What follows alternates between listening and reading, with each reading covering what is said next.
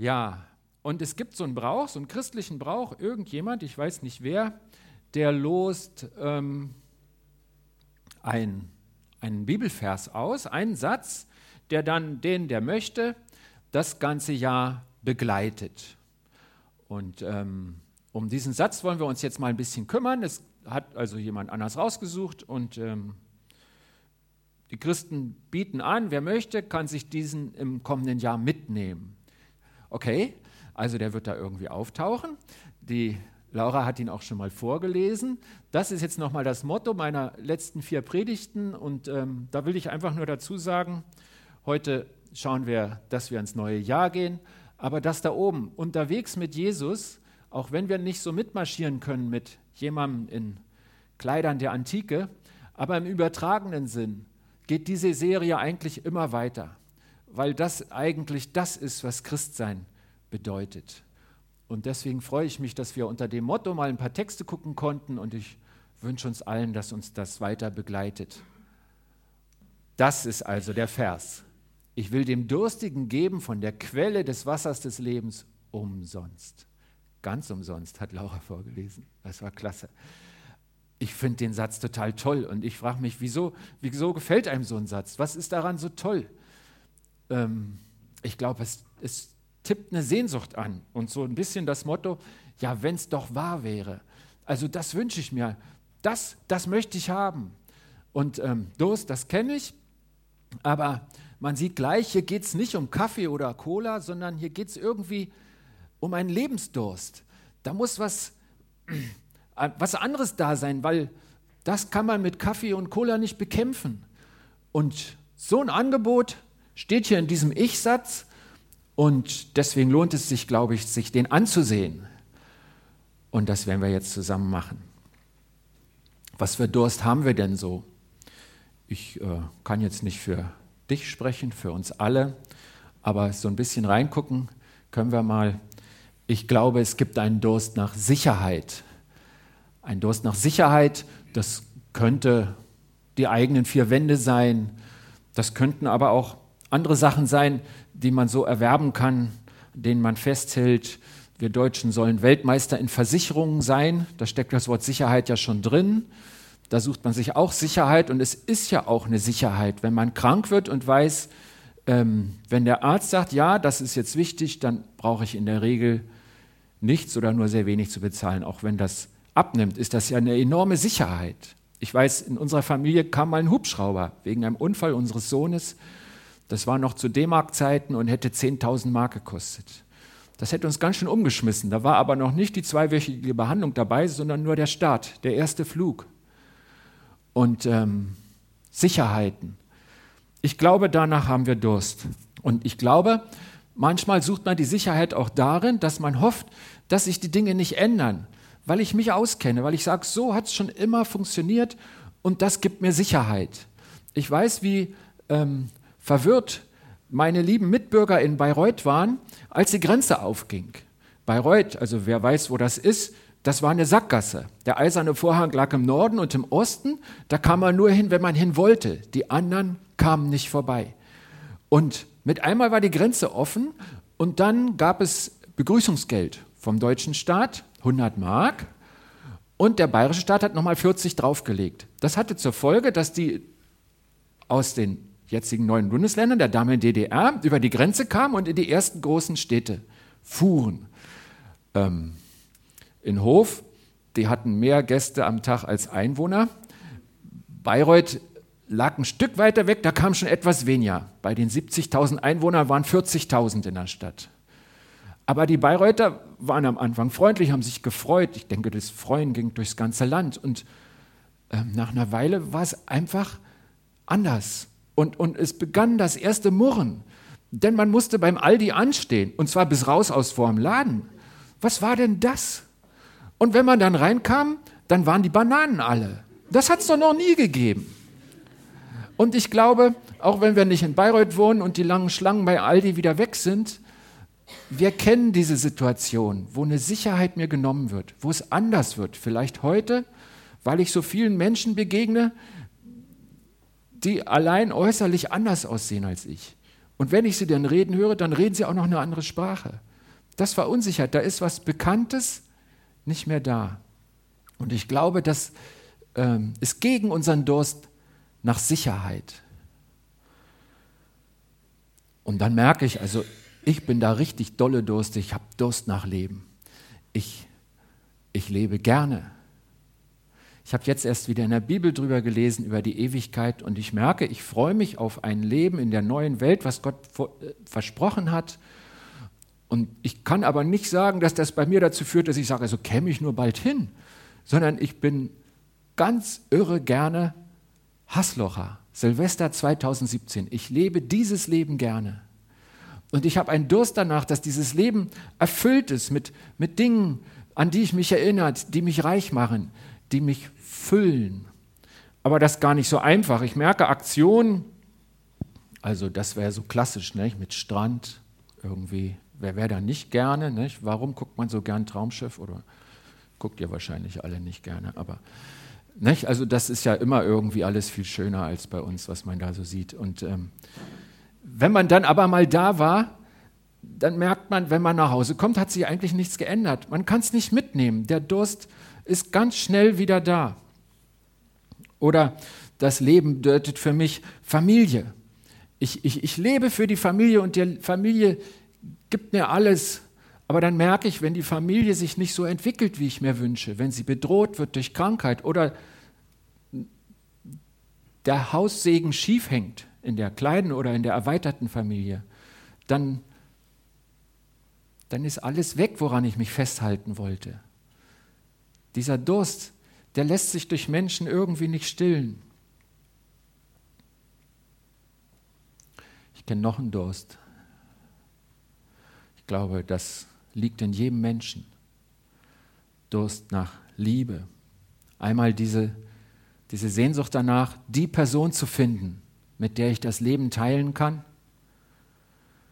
Und ich glaube, darüber hinaus gibt es auch Durst nach Anerkennung.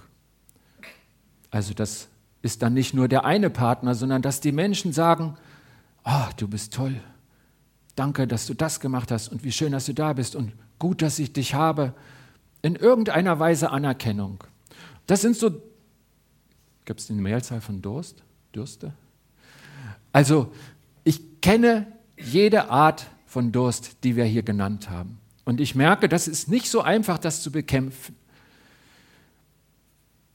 weil das Leben tiefer geht als nur biologische Bedürfnisse, die man dann mit Essen oder was auch immer befriedigen kann. Und wenn dann mh, die Lebensziele alles sein sollen, dann merkt man ganz schnell, das trägt nicht, das versagt. Also kein Partner ist unvollkommen, auch in der besten Beziehung bleibt etwas unerfüllt. Und bei Anschaffung ist die Freude oft nur von kurzer Dauer und man merkt irgendwie, so ein Spruch, den wir als Weisheit in unserem Volk haben, Geld allein macht nicht glücklich, das, das kann man ja durchbuchstabieren, da kommt man ja hin. Man wünscht sich was total und dann kriegt man es und ist man dann wirklich glücklicher als vorher? Also ich bin's nicht. Und das mit der Anerkennung, das habe ich ausprobiert. Also ich bin ein Mensch, der einigermaßen gut trainiert darauf war, dass die Leute mich mochten. Vielleicht klappt das ja immer noch hin und wieder. Aber das ist eine Spirale. Wenn du davon abhängig bist, dann gewöhnen sich die Leute an das, was du machst. Dass du der gute Junge bist oder was auch immer. Und du musst immer noch eine Schippe drauflegen, damit sie neu staunen und dich neu loben. Und es wird immer mühseliger. Wenn du von der Anerkennung der Menschen lebst, wenn das deinen Durst stillen soll, es wird immer schlimmer. Ja, und jetzt die Frage, gibt es denn tatsächlich etwas? Wäre das denn wirklich so, dass man diesen Durst löschen kann? Gibt es etwas Besseres, etwas Dauerhaftes, etwas Zuverlässiges? Die Sachen, die wir aufgezählt haben, die sind ja nicht schlecht, aber wir merken, sie tragen nicht so richtig durch, sie, sie lösen nicht das Ganze, mein Leben. Sie stellen es nicht auf andere Füße. Und sollte es so sein, dass mir jemand da was verspricht, was darüber hinausgeht? Und tatsächlich ja, dieses Versprechen, das steht da. Und es könnte uns im nächsten Jahr begleiten. Es ist ein Angebot von Gott, was er in Jesus zu uns bringt. Eine Aussage, die Jesus ausgesprochen hat, steht ganz am Ende in der Bibel, in einem Halbsatz, der ist hier nochmal, und ist dieses Versprechen. Dieses Angebot, wer macht das? Wir lesen einfach mal die Verse davor. Hier ist der erste Teil vom Vers sechs und der Vers fünf. Und da lesen wir, der auf dem Thron saß, sprach, siehe, ich mache alles neu. Und er sagte, schreibe, denn diese Worte sind glaubwürdig und wahr. Und er sagte zu mir, es ist geschehen. Ich bin das A und O, das, der Anfang und das Ende. Ich will dem Durstigen geben von der Quelle des Wassers des Lebens. Umsonst. Wir hören also, da ist jemand in einer bestimmten Position und in einem bestimmten Selbstbewusstsein, mit einer bestimmten Ausrüstung an Kraft, an, an Position, der macht dieses Versprechen. Dieser auf dem Thron sitzende Gottessohn, der sagt, ich kann, weil ich die Macht habe, und ich will deinen Durst nach Leben stillen. Und er lädt uns dazu ein, das zu erfahren. In welcher Form wird denn dieses Angebot wahr? Wir blättern noch ein bisschen nach vorne, also hier ist Vers fünf, wir gucken jetzt die Verse zwei bis vier an. Ich lese mal vor, das ist ein bisschen viel Text, dann hören wir sie auch. Und ich sah die heilige Stadt, das neue Jerusalem, von Gott aus dem Himmel herabkommen, bereitet wie eine geschmückte Braut für ihren Mann. Und ich hörte eine laute Stimme vom Thron her rufen, siehe, die Hütte Gottes bei den Menschen, und er wird bei ihnen wohnen, und sie werden sein Volk sein, und er selbst, Gott mit ihnen, wird ihr Gott sein. Er wird alle Tränen von ihren Augen abwischen, und es wird kein Tod und keine Trauer und kein Weinen und kein Schmerz mehr geben, denn das Erste ist vergangen. So, jetzt sind wir, das ist hier ehrlich gesagt mein Lieblingsvers aus der ganzen Bibel. Also wir können uns noch steigern zu dem Vers sechs, der uns jetzt im neuen Jahr begleitet. Und äh, wir sehen, wie groß das Angebot ist. Es ist, wenn man mal genau hinguckt, ein Bund. Gott bietet uns an, einen Bund mit ihm zu schließen. Was ist denn die Braut für ihren Mann? Das ist der Ehebund. Es ist ein Bund, der hier beschrieben wird. Gott äh, lässt den Johannes sehen, der das aufgeschrieben hat, in einer Vision, dass die heilige Stadt, das neue Jerusalem, das ist also ein Gebilde mit ganz vielen Menschen, die Gott vorbereitet hat, vom Himmel herabkommen, also von dort, wo es gut ist, wo es durch Gott geheiligt ist. Und die Braut ist in der Bibel an mehreren Stellen ein Bild für die Gemeinde. Und die Gemeinde, das sind einfach die, die zu diesem Bund Ja gesagt haben, die an Jesus glauben, die gemeinsam in diesem Bund stehen, unterwegs mit Jesus zu sein. Und für ihren Mann, das ist Jesus, das ist das Gegenüber, das ist unser lebendiger, dreieiniger Gott. Und genau das wird angekündigt, dieser neue Bund. Wie sieht denn der aus? Also, ob Gott eine Hütte hat, manche haben ja auch Zelt. Es geht um seine Gegenwart. Gott wird bei denen, die im Bund stehen, wohnen. Und sie werden zusammengehören. Das ist auch ein Zeichen für den Bund. Sie werden sein Volk sein und er selbst wird ihr Gott sein. Und dieser Bund ist gut. Er wird es wirklich gut machen. Und das, das ist für mich ganz viel wert, weil ich spüre es mit jeder Faser meines Lebens, dass das noch nicht Realität ist, dass das eine Steigerung ist, dass das zu erleben ganz viel wert ist, wonach ich mich sehne. Meine Eltern sind geschieden, ich weiß, was Tränen sind. Nicht nur der Eltern, sondern auch der Kinder. In den Filmen ist ja immer so, der neue Patchwork-Partner bringt ein Spielzeug mit und dann ist er akzeptiert. Aber dass bei den Kindern was kaputt geht, das schreiben sie in den, zeigen sie in den Filmen nicht, so wie wir geprägt werden. Ich habe es erlebt. Ich war neun, als meine Eltern sich haben scheiden lassen. Und Tränen, Tod und Trauer. Wir haben von einem Todesfall gehört, einer nach menschlichem Ermessen alten Dame. Und trotzdem tut das weh für die nächsten Anverwandten. Das ist Teil unseres Lebens. Und Gott sagt, ich führe euch in einen Bund, in eine Situation, die kommen wird, wo all das aufhört.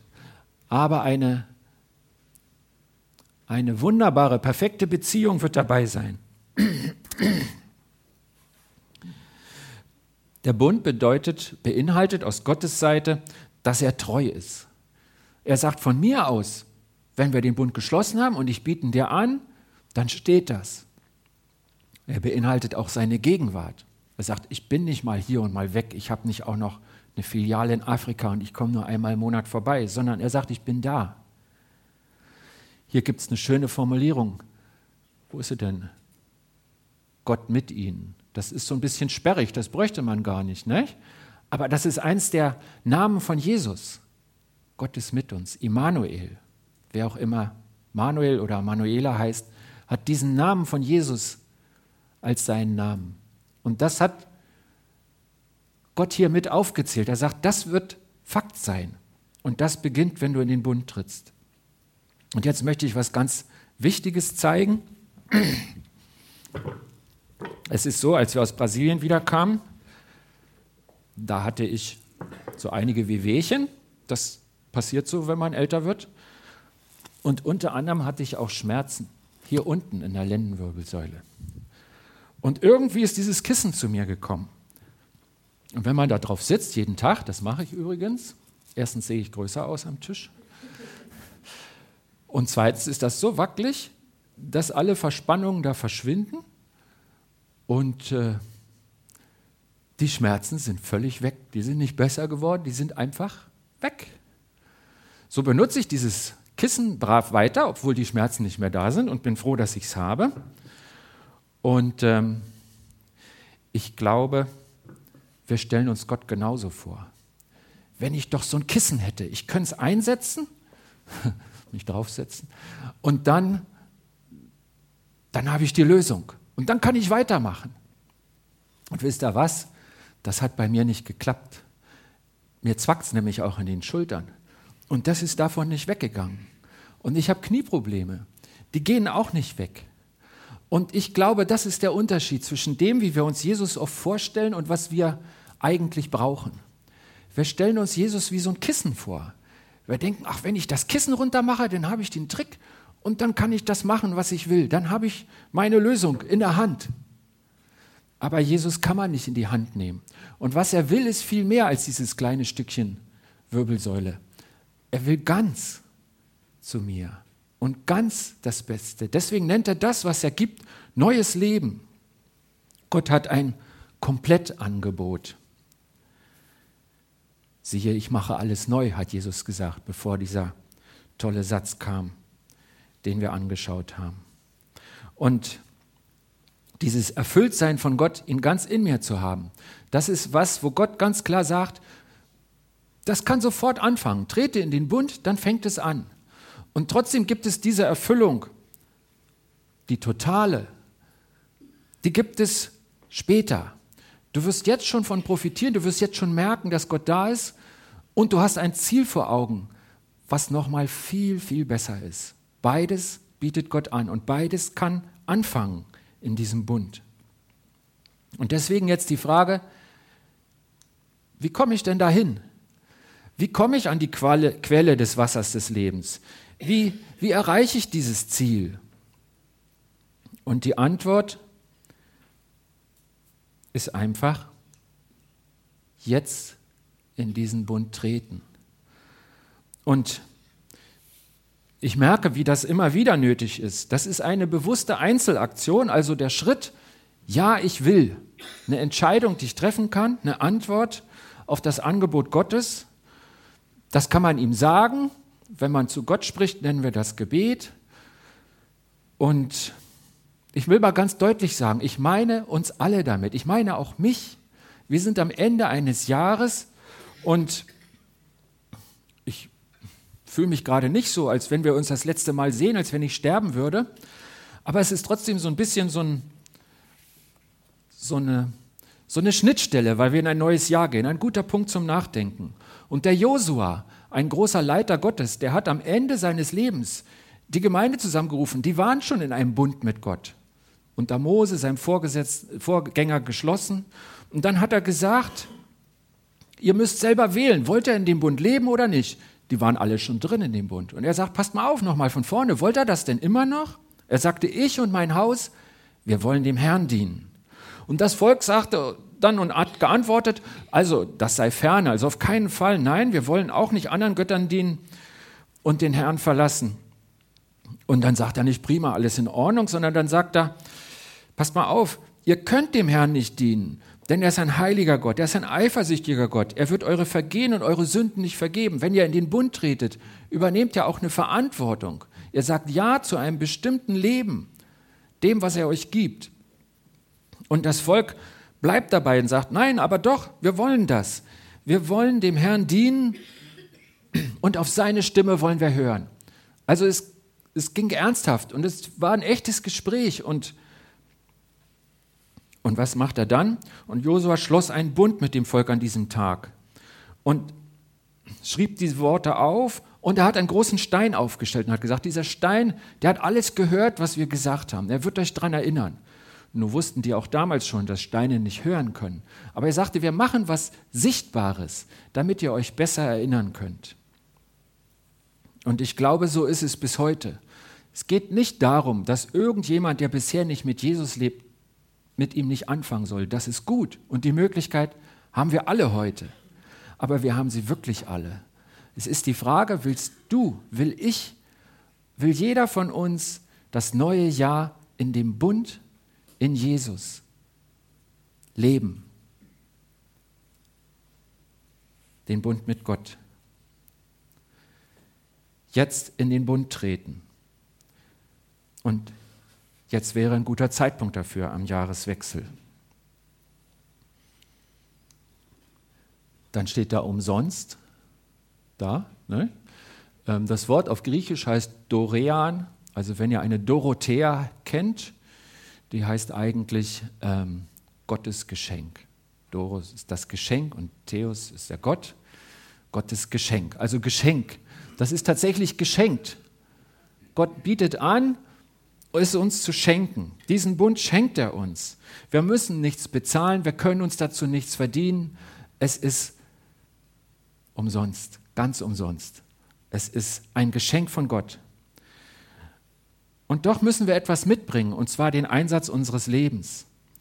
Und das ist in einer Vokabel auch in unserem Text beschrieben. Wir müssen siegen.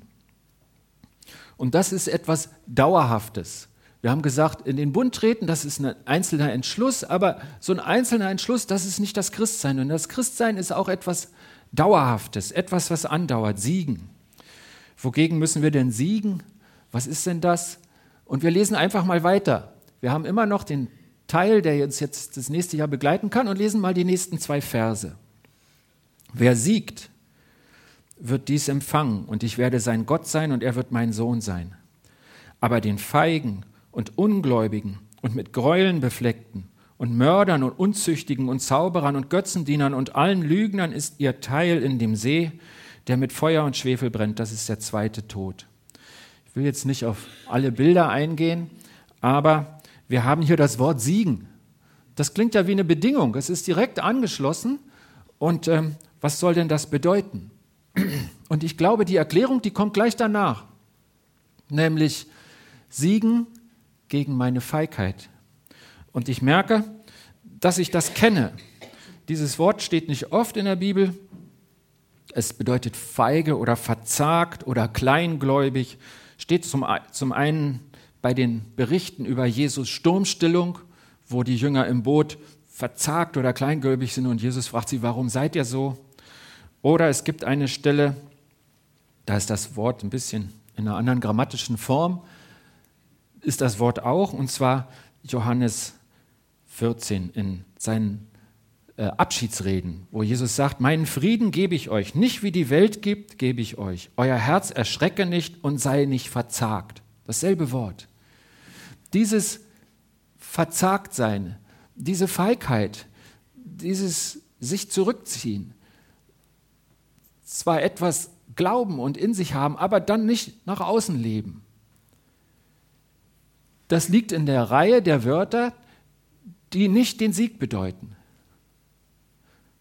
Wogegen wir kämpfen müssen. Wir müssen nicht kämpfen gegen böse Menschen, sondern gegen die Feigheit, gegen das Verzagte, gegen das Kleingläubige. Dann gegen meinen Unglauben.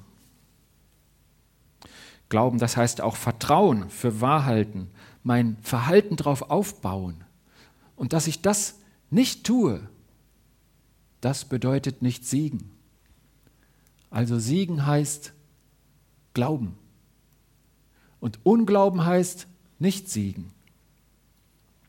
Und dann kommt so eine Liste, ich denke, das sind alles bewusstes, bewusster Ungehorsam. Dinge, die wir tun, die Gott, von denen Gott gesagt hat, wir sollen sie nicht tun, und mehr oder weniger bewusst stellen wir uns dagegen. Und er sagt, all diese Verhaltensweisen führen dazu, dass wir nicht teilhaben an diesem Bund, dass wir nicht erleben werden, dass Gott uns das, den Lebensdurst stillt. Und Gräuel befleckt, Gräuel ist in aller Regel ein Wort dafür, dass man andere Götter anbetet. Irgendwas, was die Macht einnimmt, was eigentlich Gott haben sollte.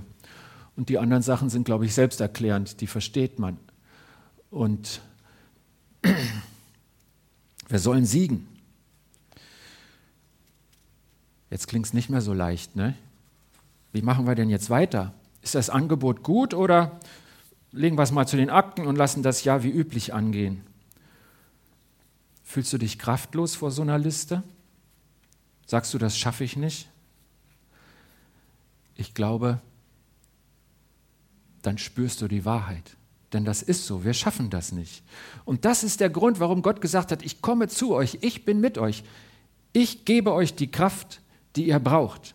Wir schaffen das nicht ohne den Heiligen Geist. Und den hat Jesus ja angekündigt. Er hat gesagt, ich gebe euch den Bund, aber auch wenn ich jetzt zum Vater im Himmel zurückgehe, ich lasse euch nicht alleine, ich bin in euch und bei euch durch den Heiligen Geist. Ihr werdet die Kraft des Heiligen Geistes empfangen, der auf euch herabkommen wird, kündigt er ihnen an, bevor er zurückgeht zum Vater. Und wir lesen im Epheserbrief, denn aus Gnade seid ihr selig geworden durch den Glauben, das nicht aus euch, Gottes Gabe ist es, nicht aus euch, nicht aus Werken, damit sich nicht jemand rühme. Ihr müsst das nicht alles schaffen, die Liste, die wir gerade gesehen haben. Es ist gut, die Dinge nicht zu tun, aber Gott erwartet nicht, dass wir so toll sind und das aus unserer Kraft könnten, sondern er schickt uns die Gabe des Heiligen Geistes, die Kraft von ihm selbst, damit diese Dinge gut werden.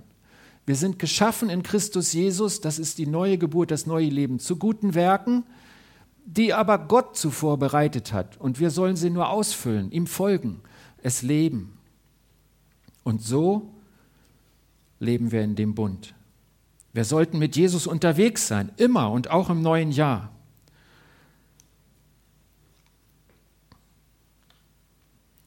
Und Gottes Angebot steht, in diesen Bund zu treten, den Heiligen Geist empfangen und in seiner Kraft leben und das auch immer wieder als Christ. Ja, ich will das weiter. Ich bin schon fünf, zehn, dreißig Jahre auf dem Weg mit Jesus und das genau will ich.